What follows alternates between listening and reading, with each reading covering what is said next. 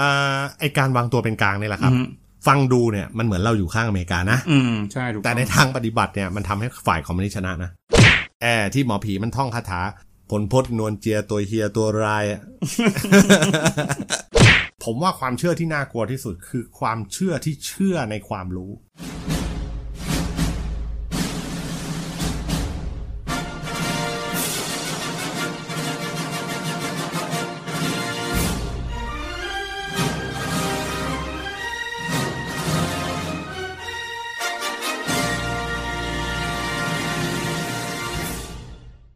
ครับสวัสดีครับท่านผู้ฟังครับเอ่อขอต้อนรับท่านผู้ฟังเข้าสู่รายการ The Slot on Man คนแก่และหนังครับ อยู่กับผมครับโมดครับ ผมต้นครับ ครับ วันนี้เราก็จะมาพูดหนังเกี่ยวกับเรื่องอะไรครับต้นวันนี้ ก็ต่อจากคราวที่แล้วเลยแล้วกัน ครั นะ บ คราวที่แล้วเราพูดโฮเทลลาวันด้าใช่ไหม ใช่ครับ ก่อนหน้านั้นก็พูดเรื่องชิลลิส ใช่ครับ เออมันก็เป็นเอ่อของเยอรมัน อือฮึ นะมาแอฟริกาแล้วก็ มาเอเชีย อ่าค ชาว รั้ง บ้านเรา ครั้งนี้เป็นการฆ่าล้างเผ่าพันธุ์ของพวกชาวเอเชียบ้าง อือฮึ เออ ก็อยากถามโมดว่าโมดดูยังเรื่องนี้ ก็ดูบ้างแล้วครับ เออ ถ้างั้นโมดเล่าให้ฟังดีกว่า เออ อ๋อ ว่าวันในอเรื่องเป็นไง ก็หนัง Killer f i e l นะครับ ก็มันก็จะเกิดในประมาณปี 1972 นะ ก็มีนักข่าวของอเมริกา อืม ก็ชื่อซิดนีย์ก็ อ่า แกอยู่นิตยสารนิวยอร์กไทม์มั้ง อ๋อ แกก็เดินทางมาที่กัมพูชา อ่าฮะ ก็ทำข่าวเกี่ยวกับสงครามนี่แหละ ระหว่างเขมรแดงกับรัฐบาล อ๋อ ก็แกก็จะมีลูกน้องคนสนิทก็คือเป็นชาวเขมร ชื่อ ชื่อเอ่อดิษพาน ตัวนี้เป็นตัวเอก เป็นตัวเอกของเรื่องก็คือก็คือคอยช่วยเหลือทุกอย่างที่อยู่ในประเทศเขมร โอเคครับ อ่าฮะต่อมาก็มันสถานการณ์การลบมันก็รุนแรงขึ้นระหว่างเขมรกับอ่ารัฐบาล อ่าฮะ มันก็ในที่สุดก็คือเขมรแดงครับเป็นผู้ชนะ อืม โดยเขมรแดงก็สามารถยึดพนมเปญได้ อือฮึ รู้สึกว่าเอ่อจะช่วงในปีประมาณ 1975 มันรู้สึก อ่าฮะ ประมาณนั้น หลักๆตัวหนังนำเสนอเรื่องอะไร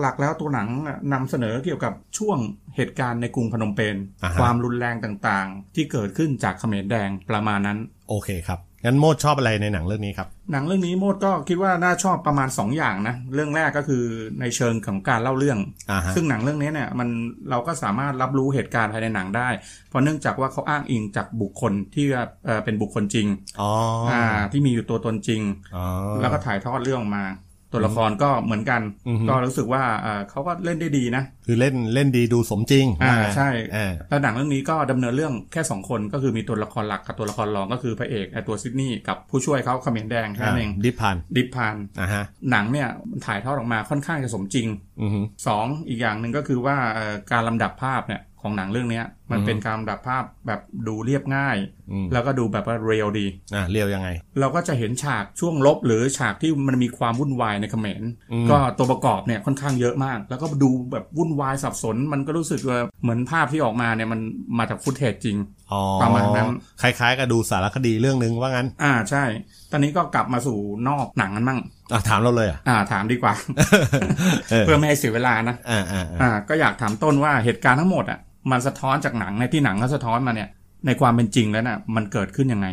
อืมไอเรื่องทุ่งสังหารเนี่ยนะ อืม จริง ๆ แล้วมันเกิดในยุคสงครามเย็นครับ อืม เอ่อซึ่งเราเคยคุยกันคร่าวๆในเรื่องแลมโบ้นะ อ่า ว่ามันจะมีการเผชิญหน้าการระหว่างเสรีนิยม แล้วก็ฝ่ายคอมมิวนิสต์ อืม ตามไอทฤษฎีที่โดมิโนอะ อืมก็คือถ้าล้มก็ไปคอมมิวนิสต์หมดก็ ใช่ ตามมันหมด ใช่ จิ้มตามแผนที่เลย อืม เออทีนี้เราจะเห็นว่า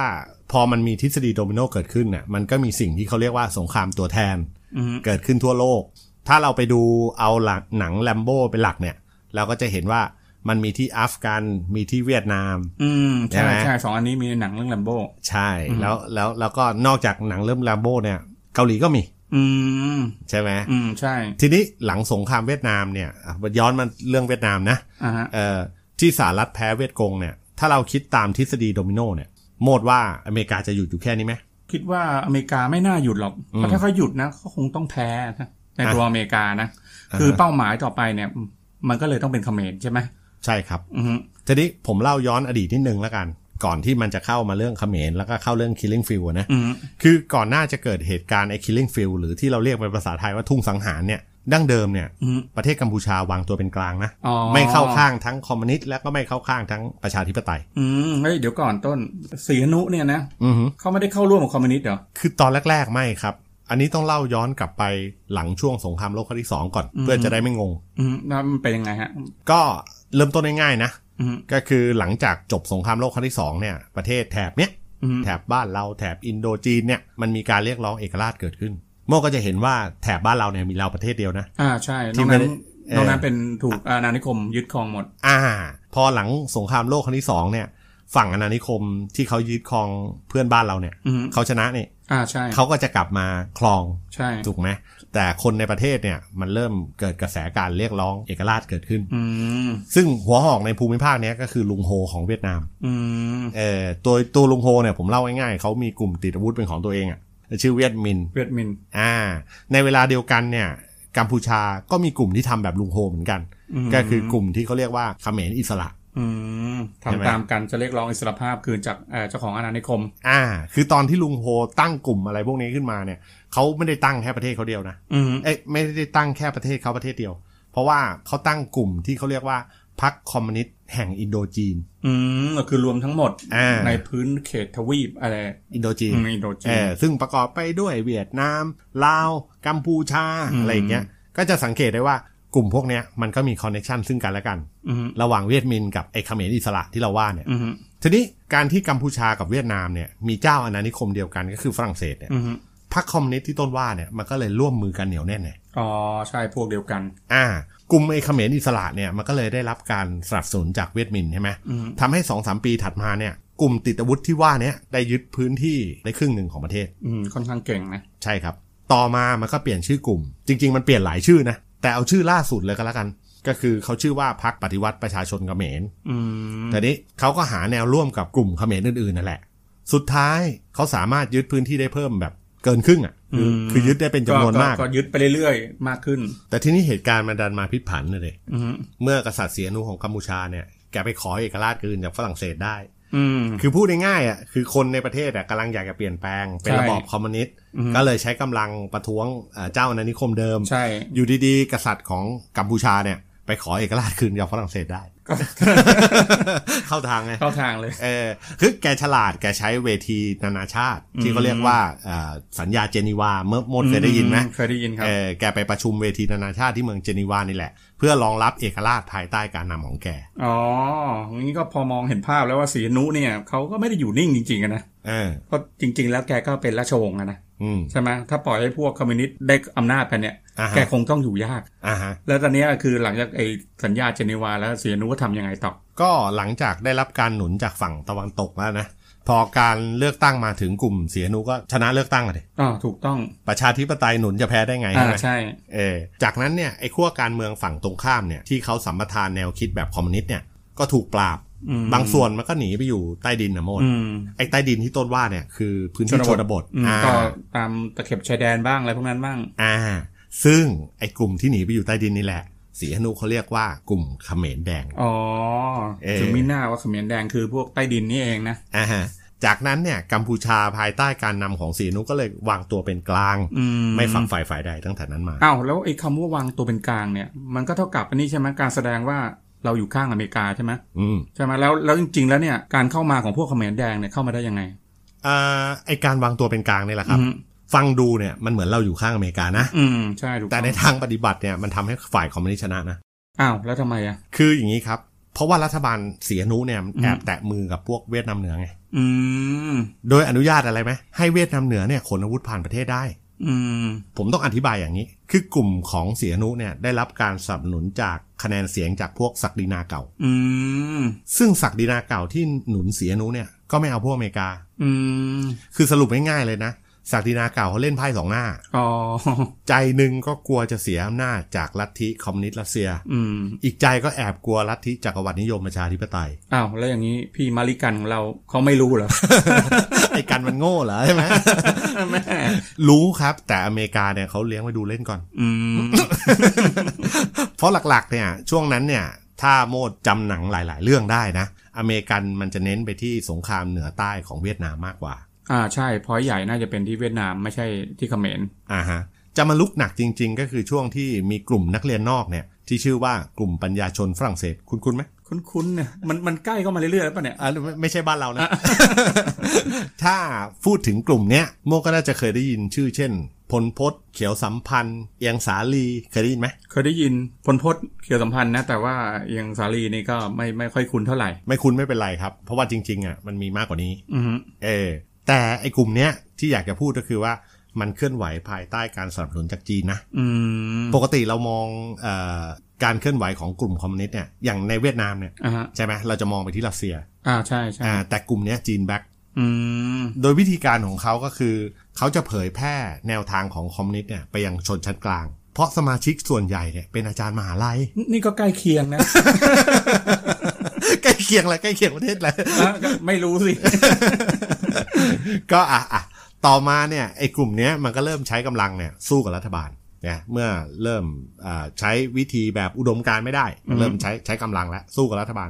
ทำให้รัฐบาลของเสียนัวมันอ่อนแอลงเรื่อย อื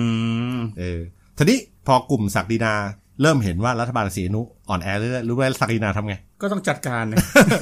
เขาจัดการถ้าอย่างเป็นประเทศไทยเขาเรียกปฏิวัติตัวเอง อ่าใช่ อ่าแต่อันนี้อาจจะไม่ใช่ก็คือลูกพี่ลูกน้องของสีอนุเนี่ยจับมือกับนายพลที่ชื่อว่าลอนนอน อืม เข้ามารัฐประหารสีอนุ ม เออจากการเป็นผู้นำประเทศ ก็ยึดอำนาจซะเพราะว่าแกกำลังอ่อนแอ อ่า ทีนี้พอแกยึดอำนาจเนี่ยดั้งเดิมเนี่ยกัมพูชาเนี่ย อืม อ่าเขาปกครองในระบอบแบบโมนาคีอะคิดยังไงคล้ายๆบ้านเราอะนะ อ่าฮะ เออคราวเนี้ยพอยึดอำนาจเสร็จแล้วเนี่ยเขาก็เปลี่ยนเป็นรูปแบบสาธารณรัฐ อืม สิ่งที่เกิดขึ้นเนี่ยคือ พอเป็นสาธารณรัฐแล้วเนี่ย รัฐบาลลอนดอนก็จับมือกับพวกอเมริกา อย่างที่โมดได้เห็นเนี่ยเขาก็เอาระเบิดมาทิ้งตูม ตาม ตา จุด ม ต่าง เออ ตามจุดยุทธศาสตร์ต่างๆ ของกลุ่มเขมรแดง ๆ อะ อืม แต่ผลคืออะไรไหม อืม เอาชนะไม่ได้ เออสีหนุเห็นอย่างนั้น ก็เลยกระโดดเข้าร่วมกับเขมรแดงซะแล้วก็เอาชนะรัฐบาลของนายพลลอนนอนใน ที่สุด สุดท้ายเนี่ย โมจะงงว่าหลังจากที่เขมรแดงยึดประเทศได้เนี่ย อืม เขาก็แต่งตั้งให้สีหนุเนี่ยกลับมาเป็นประมุขของประเทศ อืม แต่ไม่นานเสียนุก็ต้องลี้ภัยไปจีน อืม เพราะเพราะเริ่มคุมเขมรแดงไม่อยู่ ไม่อยู่เหมือนเดิม เออโมเข้าใจไหมคือปกติเนี่ย เวลาเราพูดถึงการเปลี่ยนแปลงทางการเมือง อื นะ อฮึ ถ้ามันมาจากอุดมการณ์ใดอุดมการณ์หนึ่ง ยิ่งอุดมการณ์คอมมิวนิสต์เนี่ย อืม ตอนแรกคุณอาจจะจับมือเขานะ ใช่ แต่พอเขาเถลิงคุณเป็นประมุขของรัฐแล้วเนี่ย คุณนับวันถอยหลังได้เลย เต็มตัว เออ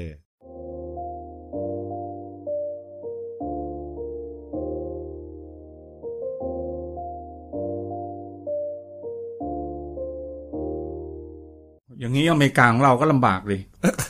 คือจริง ๆ ตามทฤษฎีมันก็น่าจะลำบากนะ อืม แต่ว่าครั้งเนี้ยอเมริกาเขาใช้ถอยทางยุทธศาสตร์และลุกทางยุทธวิธี อือหือ โมรู้ไหมเขาทำไง ไม่รู้อะทำต้นอธิบายหน่อย ก็คือเมื่อเห็นท่าว่าจะแพ้เวียดนามใช่ไหม อืม ก็ใช้วิธีหนุนจีนน่ะ เพื่อให้จีนน่ะหนุนเขมรแดงเป็นรัฐ กันชนนะ เออเป็นรัฐแบบบัฟเฟอร์อะเป็นรัฐการชนน่ะ อืม ใช่ไหมชนกับรัสเซียแล้วก็เวียดนามเนี่ย โอ้โห อย่างนี้รัสเซียกับจีนนี่มันจริง ๆ แล้วเนี่ยเขาคอมมิวนิสต์เหมือนกันใช่ไหม อืม แต่เขาไม่ใช่พวกเดียวกันเหรอ แล้วอีกอย่างนะ คือตอนที่เราคุยกันเรื่องหนังลัมโบ้เนี่ย อ่าฮะ ก็จะเห็นว่ามันจริง ๆ แล้วเนี่ยมันมีเอกสารของเพนทากอนเนี่ย มันมีการระบุไว้นี่ว่าเหตุผลที่อเมริกาเนี่ยเข้าไปเวียดนามแล้วอะจริง ๆ ก็คือเข้าไปหยุดจีนใช่ไหม อ่าฮะอ่าฮะ แต่อยู่ดีๆเนี่ยมันกลับมาร่วมมือกันได้ยังไง คือเราคิดว่าสำหรับเอาเอาเรื่องแลมโบ้ก่อนนะ เอาเรื่อง ที่ Lambo ก่อน ที่พูดเนี่ยคือช่วงนั้นเนี่ย ผมว่าอเมริกาน่าจะประเมินจีนว่าเป็นประเทศที่น่ากลัวที่สุดในภูมิภาคเนี้ย อืม แต่พอหลังจากการตายของสตาลินเนี่ยผู้นำคนใหม่ของรัสเซียเนี่ยเขาต้องการจะปรับประเทศให้เป็นสังคมนิยมที่ยึดระบบมากกว่าตัวบุคคล อ๋อ เฮียเหมาแกก็เลยรับไม่ได้ไง อ๋อ เพราะลัทธิเหมามันใช้บุคคลนำ อืม จีนก็เลยไม่ถูกกับรัสเซีย อืม จะสังเกตได้ว่าช่วงที่ทหารอเมริกาออกจากเวียดนามเนี่ย อืม มันจะเป็นปีเดียวกันกับที่พวกเขมรแดงเอาชนะรัฐบาลของนายพลลอนนอน อืม ซึ่งมันจะเป็นปี 2518 อืม แล้วประเด็นสำคัญอีกประเด็นหนึ่งก็คือ UN มันรับรองรัฐบาลเขมรแดงไง อืม ตลก ว่ะ การเมืองในแม่งโคตรซับซ้อนเลยว่ะ เออ มีหน้าเลยถ้าสีหนุเนี่ยก็เลยเข้าไปร่วมกับเขมรแดงใช่ไหม อ่าฮะ ทั้งที่เคยเป็นโจทย์กัน อ่าฮะ ที่แท้เนี่ยจริง ๆ แล้วมันก็อาจจะไปขอให้อเมริ อเมกากริา ไปช่ช่ววยย กับจีนนี่เอง อ่า ใช่ไหม ใช่ แต่ก็แปลกอีกอย่างนะ เพราะว่าประธานเหมาของเราเนี่ย เดิมจริงเนี่ยก็มาจากคนล้มเจ้าด้วย อือฮึ ก็คือล้มราชวงศ์นี่แหละ อ่าฮะ ถ้าพี่สีหนุของเราเนี่ยไปขอความช่วยเหลือจากจีนเนี่ยไม่กลัว อ๋อไม่หนาวบ้าง เออ ใช่ ไม่หนาวเลยเพราะ ว่าเอ่อเสียนุเขาก็เป็นระบบสักดิ์อันนี้เหมือนกัน ราชวงศ์ ไม่รู้สิ ณ ณ โมเมนต์นั้นนะ ผมว่าเขากำลังจะเสียอำนาจอ่ะ ก็คิดว่าคงไม่มั้ง เพราะว่าถ้าเอาจริงๆนะ ในมุมของต้นนะ ต้นว่าอุดมการณ์เนี่ยมันก็เป็นสิ่งที่คนชั้นบนใช้ครอบงำคนชั้นกลางอยู่แล้ว อันนี้อันสุแซพูดนะ อืมก็เห็นด้วยเหมือนกันนะโมก็เห็นด้วย เพราะว่าเนื่องจากว่าเออตัวเราก็คิดว่าอุดมการณ์เนี่ยจริง ๆ แล้วเนี่ยมันไม่ได้เกิดที่ตัวเองหรอก อ่า ใช่ไหมอีกอย่างหนึ่งเนี่ยในตอนนั้นเนี่ยอเมริกาเนี่ยก็น่าจะเริ่มมองแล้วว่าผู้เล่นจริง ๆ ในเกมของการเป็นเจ้าโลกเนี่ย มันไม่ได้มีแค่รัสเซียเท่านั้น อ่า ใช่ไหม อ่า เพราะฉะนั้นน่ะศัตรูของศัตรูมันก็เลยกลายเป็นมิตรไป เออ ฟังดูแล้วมันเหมือนหนังสามก๊ก สาม วะ ก๊กสามก๊ ก มันมันมันมีทั้งอเมริกาจีนรัสเซียเนี่ย เออ โอ้โหงงไปหมด เออ ตอนนี้ก็มาถามต้นอีกอย่างดีกว่า อ่าฮะ พอเขมรแดงเนี่ยเข้ามาคุมกัมพูชาแล้วเนี่ย อ่าฮะ ต่อจากนั้นเนี่ยมันเกิดอะไรขึ้น ก็หลังจากเขมรแดงเข้ามานะ อือฮึ เขาก็บังคับให้ประชาชนทั้งหมดเนี่ยอพยพจากเมืองหลวงเนี่ยสู่ชนบท อืม เพื่อที่จะไมไหม อืม เขมรแดงเขาว่าเขาจะเซตซีโร่ประเทศ อื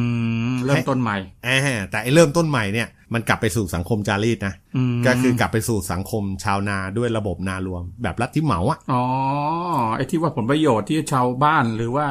ทำทุกอย่างเนี่ยก็คือว่ารัฐก็จะเป็นคนควบคุมใช่ไหม อ่า อันนั้นก็ใช่ แต่ที่สำคัญกว่านั้นก็คือ เป้าหมายจริง ๆ ของเขาคือการสลายชนชั้นนะ อืม ให้มีแต่แรงงานกับชาวนารวมถึงการสร้างเขมรแดงรุ่นใหม่ขึ้นมา อืม ซึ่งไอ้เขมรแดงใหม่เนี่ยมันจะถือจารีตแบบสุดโต่งเลย อืม เออคือ ก็ ไม่ มัน คือคือไม่เอาทุนนิยมเลย อ๋อก็เหมือนในหนังอะที่หนังก็ดูมันมีอยู่ช่วงหนึ่งอะที่ว่าเข้าไปแล้วมันมีลูกเด็กเล็กแดงเนี่ยโดนล้างสมองหมด อ่า ใช่ไหมอาชีพอื่นก็ทำไม่ได้ เพราะว่าเอ่อการเซตซีโร่ของเขาเนี่ยเขาจะให้ทำเป็นชาวนาอย่างเดียวเนี่ยใช่ไหม ใช่ครับ อืม คือถ้าเกิดไปทำอาชีพอื่นเนี่ยจะถือเป็นผู้ฝักใฝ่ลัทธิทุนนิยม อืมและไอ้การทำนารวมเนี่ย จริง ๆ แล้วเนี่ยมันมีการจัดการหรือจัดระเบียบการควบคุมยังไง โอเคครับ เขาแบ่งคนออกเป็นสองส่วนใหญ่ๆนะ อืม ก็คือประชากรที่อพยพออกจากเมืองจะถูกเรียกว่าประชาชนใหม่ อืม ส่วนในประชาชนที่อยู่ในชนบทดั้งเดิมเนี่ยก็จะถูกเรียกว่าประชาชนเก่า อื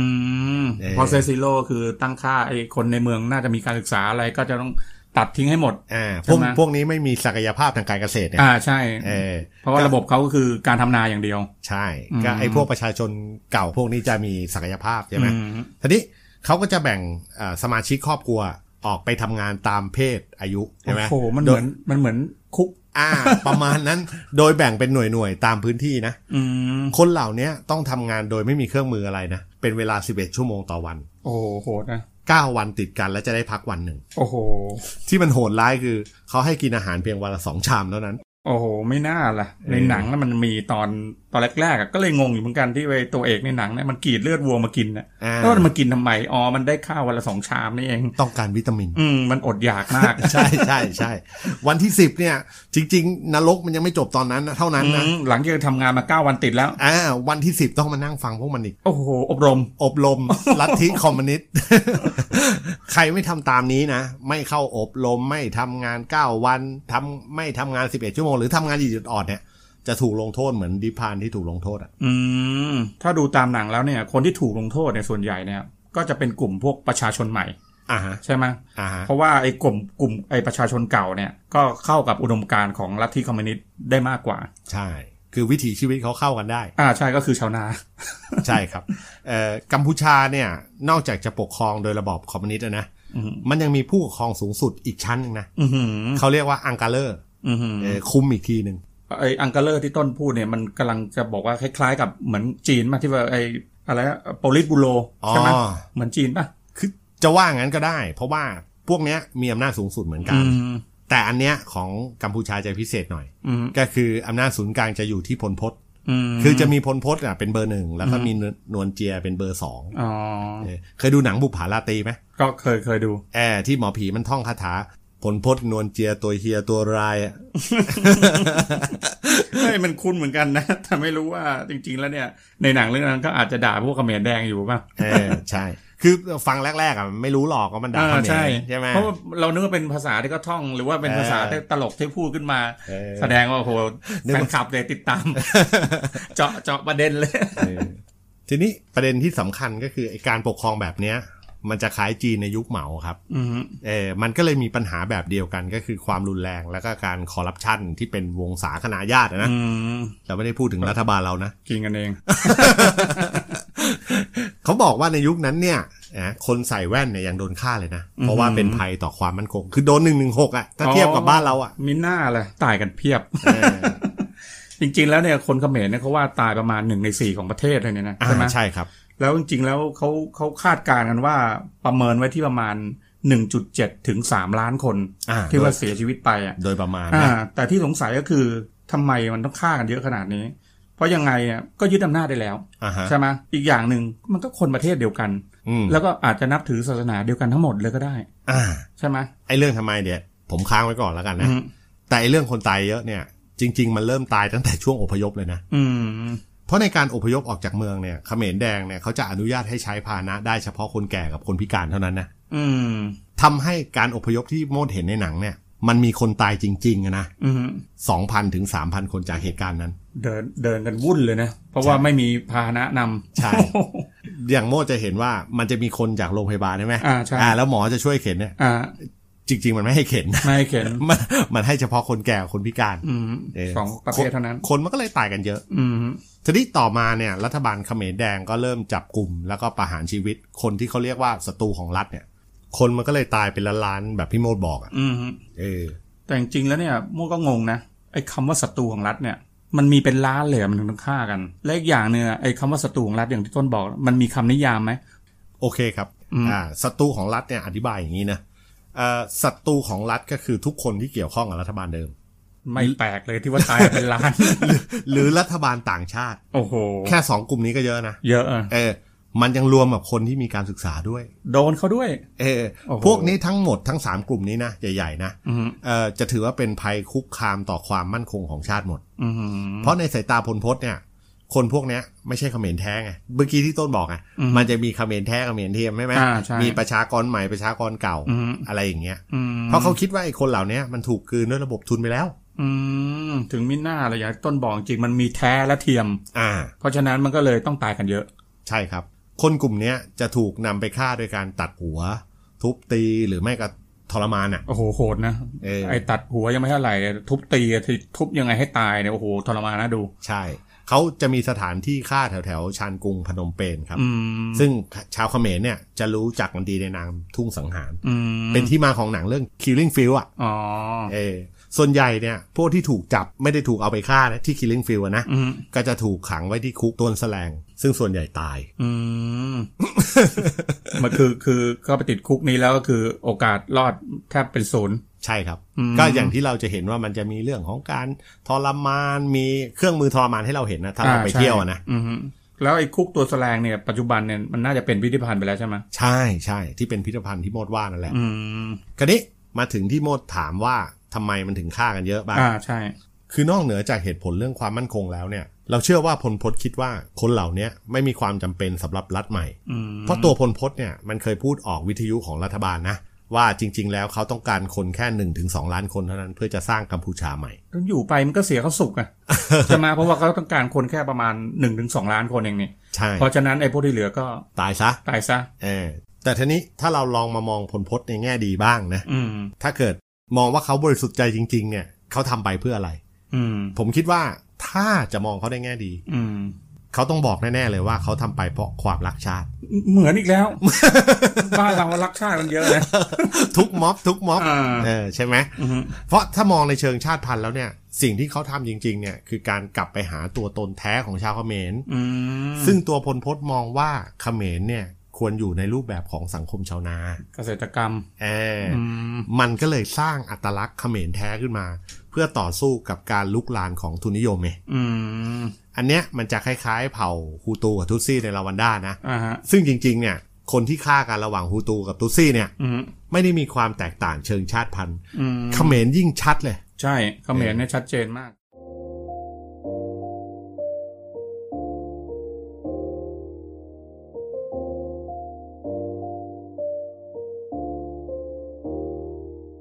แล้วจริงๆ แล้วไอ้ไอ้ไอ้ระบอบไอ้เนี่ยระระบอบนรกเนี่ยที่เราพูดกันอยู่เนี่ย มัน อ่า ล่มสลายได้ยังไง ก็หลังจากเขมรแดงครองกัมพูชามา 4 ปีครับ อืมก็ยาวนานเหมือนกันนะสี่ปี อ่า ท ใน รมานกันไป ในปี 22 เนี่ย อืม โมก็จะรู้ว่าพนะท่านฮุนเซนเนี่ย ก็ไปขอให้เวียดนามเนี่ย เข้ามายึดอำนาจการปกครองในกัมพูชา อืม ใช่ไหมแต่เขมรแดงก็ยังสู้อยู่นะ อ่า เขาก็ใช้ฐานที่มั่นอยู่แถวๆละแวกบ้านเราเนี่ย อืม เออหัวเรือใหญ่เนี่ยก็คือพลพศกับนวลเจีย อืม ซึ่งตรงเนี้ยกินเวลายาวนานประมาณ 20 ปีเลยนะ โอ้โห หลังจากนั้นเนี่ยมันก็จะมีพวกเขมรสามฝ่ายเขมรสี่ฝ่ายอ่ะตามที่โมเคยได้ยินตาม อ่า ข่าว ใช่ สมัยเราเด็กๆอะนะ ใช่ใช่ เออนะมั่วไปหมด จนสุดท้ายเนี่ย เมื่อประมาณ 20 ปีที่แล้วเอง อ่า นวลเจียเนี่ย ยอมตกลงกับฮุนเซนว่าจะวางอาวุธ โดยฮุนเซนตกลงว่าอะไรไหม อืม จะไม่เอาผิดกับผู้นำเขมรแดง นี่เรื่องก็เลยจบ เรื่องมันก็เลยจบ อืมก็ไม่น่าแปลกใจหรอกนะที่พระนะท่านฮุนเซนของเราเนี่ยจริง ๆ แล้วแกก็เป็นเขมรแดงมาก่อนเนี่ย อ่า คือมันทำให้เราเห็นว่าเนี่ยจริง ๆ แล้วเนี่ยการเมืองเนี่ยมันสกปรกจริง ๆ เลย ใช่ เพราะว่ามันพลิกขั้วหรือว่าถือไพ่เอ่อเหยียบเรือสองแคมมั่งอะไรถือไพ่ อ่า สองฝั่งมั่ง นะนี่แหละธรรมชาติของการเมือง อื ใช่ไหม ม แต่สุดท้ายอ่ะมันไม่ได้เป็นอย่างที่โมดว่านะ เพราะว่าคนพวกเนี้ยที่เป็นเขมรแดงอ่ะสุดท้ายก็ถูกพิพากษาจำคุกตลอดชีวิตนะ อืม แต่มันหลังจากนั้นอีก 10 ปี อ๋อ ในปี 50เนี่ยก ย ว่า อม จะ เก็บทีหลัง เออกว่าจะถูกเพราะมันทนต่อกระแสต่อต้านไม่ไหว อ่า นะ ใช่ เออคือถ้าพูดถึงนวลเจียจริง ๆ อ่ะ จะว่าไปแล้วแกมีบทบาทในไทยพอสมควรนะ อืมมีบทบาทยังไง คือนวลเจียเนี่ยแกเคยเรียนธรรมศาสตร์นะ อือหือ แล้วก็เป็นสมาชิกพรรคคอมมิวนิสต์แห่งประเทศไทยด้วย คืออสมาชิกพรรคคอมมิวนิสต์สยามอ่ะ อืม แล้วจะตกใจ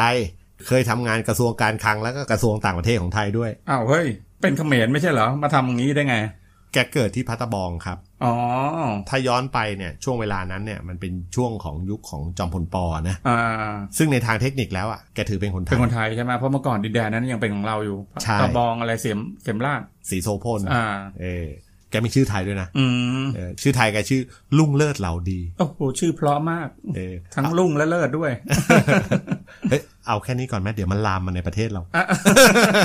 เดี๋ยวมันยาวไม่ใช่อะไรหรอก โอเค โอเค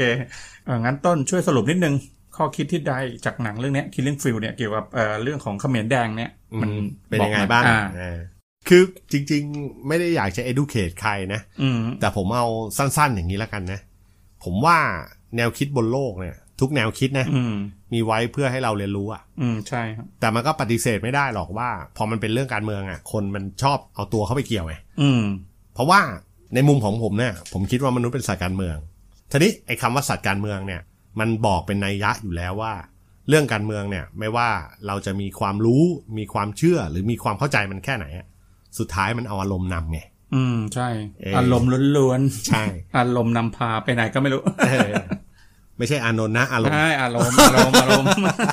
จะไปเกี่ยวกับเขาได้ เพราะเราคิดว่าเราฉลาดเราก็เลยไม่ฟังคนอื่น อืม เพราะเราเชื่อว่าเรารู้ไงเราถึงยอมไปตาย อืม และที่สำคัญคือเราเชื่อว่าเราจะทำให้ประเทศดีขึ้น เราถึงยอมฆ่ากันตายแม้แต่คนชาติเดียวกัน อืม เออในท้ายที่สุดอ่ะหากมันนำไปสู่เรื่องที่ดีอ่ะผมว่าเราได้เป็นคนสุดท้าย อืม แต่หากมันนำไปสู่เรื่องไม่ดีอ่ะเราโดนก่อน อืม คิดดูแกนนันม็อบถูกยิงตายบ้างไหม อืม ส่วนใหญ่คนถูกยิงตาย คนไปร่วมม็อบนั้นอ่ะ อ่าใช่ เพราะฉะนั้นเนี่ยสรุปง่ายๆเลยในความคิดเราเนี่ยเราว่าไม่มีอุดมการณ์ทางการเมืองใดอ่ะมันมีค่าพอที่เราจะมอบชีวิตให้ อืม นี่พูดแบบไทยเฉยเลยนะ ไทยเฉย เออเออแค่นั้นแหละ อ่ามันก็เห็นด้วยแหละเพราะว่าจริงๆแล้วเนี่ยเราก็เห็นอยู่ว่าอ่าผู้นำม็อบก็ไม่ค่อยเสียชีวิตจากการประท้วงเท่าไหร่ อ่า คนที่เสียชีวิตจริง ๆ ก็คือผู้ที่ไปร่วมอ่ะ คือจริง ๆ มันอย่างนี้โมด ในมุมของเรานะ นี่คุยนอกเรื่องนิดนึงนะ อืม คือผมคิดว่าเวลาเราพูดถึงการเมืองเนี่ย มันเต็มไปด้วยผลประโยชน์ และอุดมการณ์ อืม ทีนี้สองอย่างเนี่ยมันมิกซ์กัน อืม จนบางทีเนี่ย เราเข้าไม่ถึงมันทั้งหมดเนี่ย ใช่ครับ พอเวลาเราเข้าไม่ถึงมันทั้งหมดเนี่ย ถ้าเราเอ็นเอียงไปทางฝั่งใดฝั่งหนึ่งคำถามคือ คุณมั่นใจแค่ไหนว่าสิ่งที่คุณคิดมันจะใช่ อืมใช่ ในยุคหนึ่งเนี่ยถ้าพูดถึงเรื่องเขมรแดง พูดถึงเรื่องลาว พูดถึงเอ่อเรื่องเวียดนาม อืม ยุคนั้นเนี่ยเป็นยุคการเจริญเติบโตของพรรคคอมมิวนิสต์ถูกไหม ใช่ครับ เออแต่บ้านเราไม่ใช่ ก็ถูกต้องอีก ถูกไหม ใช่ครับ คือถ้าณวันนั้นบ้านเราเป็นคอมมิวนิสต์มันก็ไม่มีใครการันตีได้ว่าบ้านเราจะดี ใช่ หรือก็ไม่มีใครการันตีได้ว่าบ้านเราจะแย่แต่แนวโน้มอ่ะผมว่าถ้ามันเป็นคอมมิวนิสต์จริงๆมันก็คงไม่ต่างจากกัมพูชามากอะ อืม คือสุดท้ายผมชอบอย่างนี้วิธีคิดของตอนนั้นสมัยก่อนเคยดูเรื่องสามก๊กอะนะ อืม ตอนเล่าเล่าปีแสวงปาดเนี่ยเขาก็จะไปหา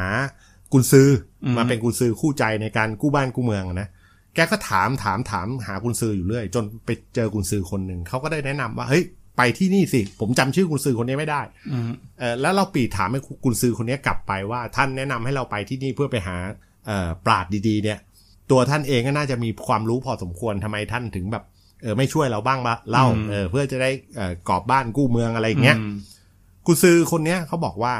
แผ่นดินเนี้ยมันมีมาก่อนท่านเกิด อืม นะแล้วผ่านมาตั้งไม่รู้กี่ปีต่อกี่ปี อืม คนลบลาฆ่าฟันกันภูเขายืนอยู่ที่เดิม อืม คือในยยะเนี่ยมัน นัยยะ กกำลังจะบอกว่า ต่อให้เขาไม่ได้เข้าร่วมเนี่ย อืม ประเทศมันหมุนอยู่แล้วล่ะ ใช่มันก็หมุนไปเรื่องตามกงจักรของมัน อ่า มันจะพัฒนาอยู่แล้ว อืม ใช่ไหมคือในท้ายที่สุดอะมัน มันเหมือนกับว่า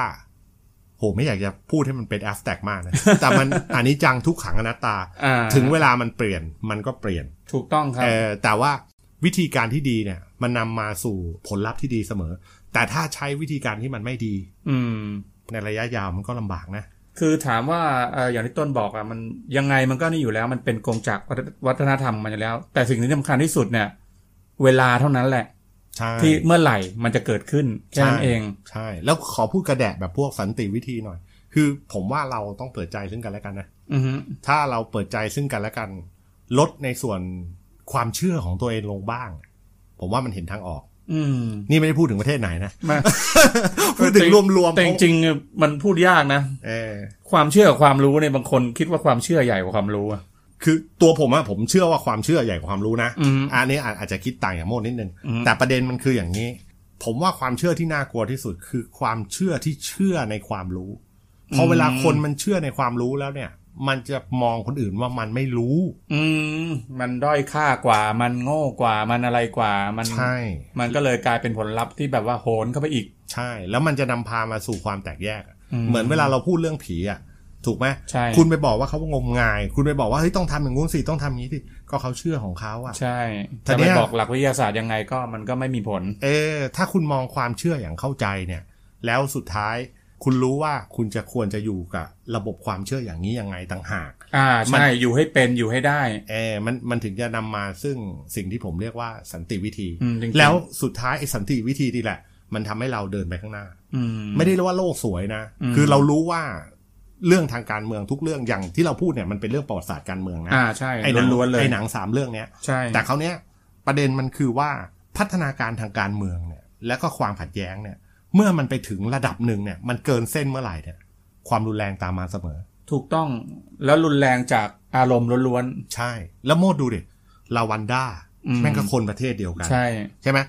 อย่างเยอรมันเนี่ย เยอรมัน เออมันยังเป็นยิวกับไม่ยิวใช่ไหม อันนี้แตกต่างการการการฆ่าคนโดยการแตกแยกเลย เอออ่ อ่ามันมันมันฆ่าได้มันมีเหตุผลของมัน เออคือพอเอาอุดมการณ์ไปสวมคนแล้วเนี่ย ผมว่าหัวใจมนุษย์มันบิดเบี้ยวอะ อืม นึกภาพไหม อืม คุณลองดูเอ่อเรื่องเขมรเนี่ย อันเนี้ยชัดเจนที่สุดเลย คนชาติเดียวกันแท้ๆอยากต่อต้านการลุกลานจากทุนนิยม อืม นะทุกคนสนับสนุนเขมรแดงอย่างที่เราเห็นในหนังอะ ใช่ โอ้โหลูกเด็กเล็กแดงยืนตบมือ แล้วสุดท้ายพอเขมรแดงขึ้นมาเป็นเกิดอะไรขึ้น ก็เรียบร้อยเหมือนเดิม เออ มันก็ไม่ดี ไล่ฆ่าคนเป็นล้านอะ ใช่ เออเพราะฉะนั้นจะเปลี่ยนแปลงอะไรเนี่ยหนึ่งมีความเป็นผู้ใหญ่ มีความอารมณ์อร่วย ใช่ไหม อือฮึ เราก็คิดว่ายังมองโลกในแง่ดีอยู่นะ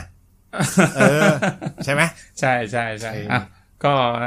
วกวกไปเยอะ วกไปเยอะ เออเอออ่ อ่าครับ ว่าวันนี้ก็เอ่อก็ขอขอบคุณทุกคุณผู้ฟังมากที่รับฟัง อืม ซึ่งก็น่าจะได้อะไรเยอะนะเกี่ยวกับการฆ่าล้างเผ่าพันธุ์จริง ๆ แล้วเนี่ยประวัติศาสตร์ของหนังสามเรื่องนี้ที่เราพูดมาเนี่ย มันก็ค่อนข้างสะท้อนชีวิตจริงค่อนข้างมากนะ ใช่ ซึ่งมันก็คล้าย ๆ กับปัจจุบันด้วยถ้าถ้าท่านผู้ฟังฟังมา สิ่งทุกสิ่งทุกอย่างเนี่ยมันก็มันก็วนกลับไปทางเดิม คนที่จะทำอะไรก็ทำตามประวัติศาสตร์ทั้งนั้น อืม มันไม่ได้แตกต่างอะไรไปจากประวัติศาสตร์ที่เขามีอยู่แล้ว เชื่อไหมบางทีการดูหนังแบบอัตชีวประวัติบุคคล หรือหนังที่มันมีคอนเทนต์เกี่ยวกับเรื่องประวัติศาสตร์ มันทำให้เราเรียนรู้อะไรบางอย่างนะ อือฮึ สิ่งที่ผมได้จากการเรียนรู้หนังพวกเนี้ยคือเราเรียนรู้ประวัติศาสตร์ เพื่อที่จะระวังสิ่งที่จะเกิดขึ้นในอนาคต ไม่ให้มันผิดซ้ำเดิมอีก ใช่ครับ ถูกต้องครับ อันนี้เป็นสิ่งที่ถูกต้องมากสำหรับ เออ การเรียนรู้อันนี้ คือผมเชื่อในการเปลี่ยนแปลงนะ แต่ผมเชื่อในการเปลี่ยนแปลงที่มีศักยภาพ อ่าฮะ ทุกการเปลี่ยนแปลงเนี่ยต่อให้มันมีจุดประสงค์ที่ดีนะ อืม แต่ถ้ามันมีวิธีการที่เลวเนี่ย มันก็ไม่ดี มันก็คือจุดจบที่เลวอะ อ๋ออ ารมณ์ประมาณนั้นน่ะ ทำทำยังไงได้อย่างนั้น เออ เออก็ เออ โอเคครับ วันนี้ก็อ่าผมกับต้นก็คงขอลาท่านผู้ฟังไปก่อน ขอขอบคุณท่านผู้ฟังมากครับ สวัสดีครับ สวัสดีครับ